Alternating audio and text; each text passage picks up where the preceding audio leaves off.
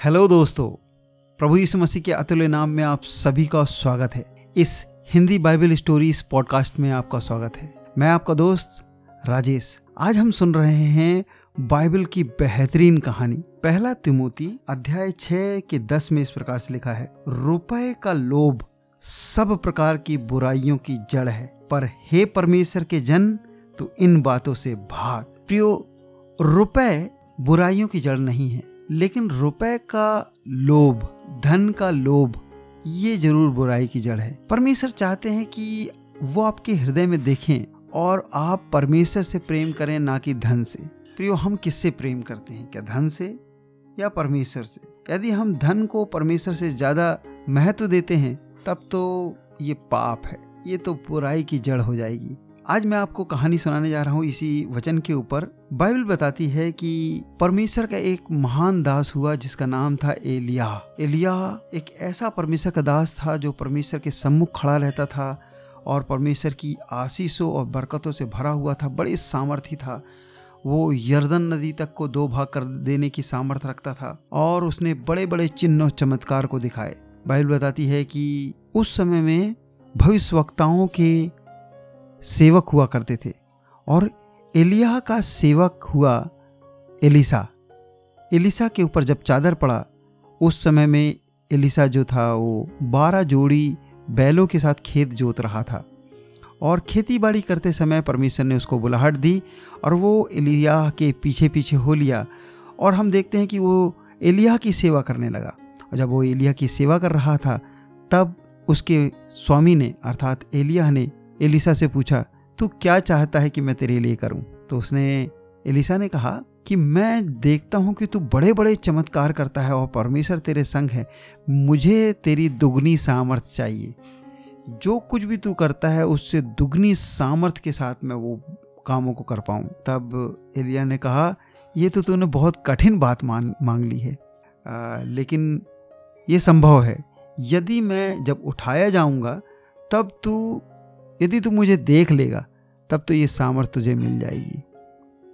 प्रियो, मैं ऐसा मानता हूँ कि वो लगातार उसको देखता था, उसकी सेवा करते हुए उसको देख रहा था, खाना खाते समय उठते, बैठते, चलते, फिरते, हमेशा उसकी निगाहें अपने स्वामी की ओर ही लगी हुई थी। और एक ऐसा भी समय आया कि जब परमेश्वर ने एलिया को जीवित उठा लिया, उस समय में उसका चादर जो गिरा और एलिसा ने देख लिया। और चादर गिरने के कारण से हम देखते हैं कि वह दुगनी सामर्थ्य को प्राप्त कर लिया। अब एलिसा एक ऐसा भविष्यवक्ता बन गया जो दुगनी एलिया से भी ज़्यादा ताकत के साथ सेवा कर रहा था। अब उसका एक सेवक हुआ, उसका नाम था गेहजी। गेहजी अब एलिसा की सेवा करने लगा। एलिसा एक भविष्यवक्ता बन गया और गेहजी उसका सेवक। प्रियो, क्या सोचते हैं आप? यदि एलिसा को दुगनी सामर्थ्य मिली तो गेहजी को कितनी सामर्थ्य मिलेगी? हाँ गेहजी को सामर्थ्य मिलेगी चार गुने की। अर्थात वो चार गुना सामर्थ्य के साथ, ताकत के साथ, शक्ति के साथ, परमेश्वर के उस सामर्थ्य के साथ वो धरती पर सेवा कर सकेगा। क्या लेकिन ऐसा हुआ? नहीं, ऐसा नहीं हुआ। हाँ जैसा हमने वचन में पढ़ा है, रुपए का लोभ सब प्रकार की बुराई की जड़ है।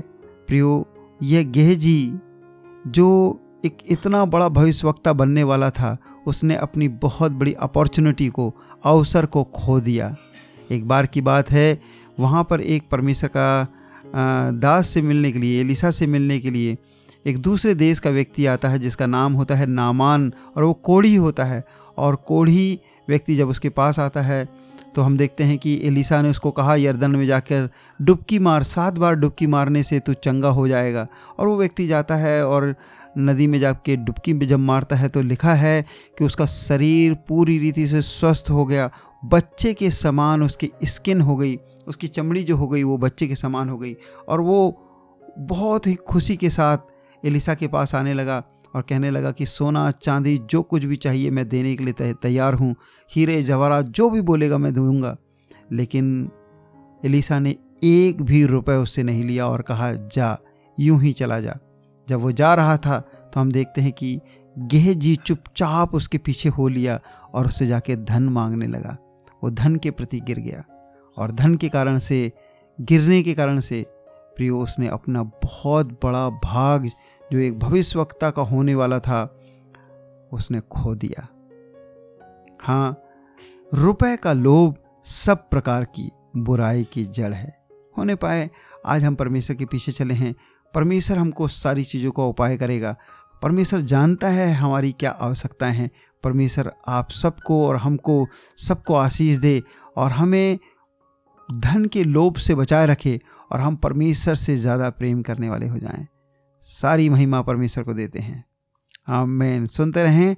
पास्टर राजेश के संग परमेश्वर के सुंदर वचन। God bless you.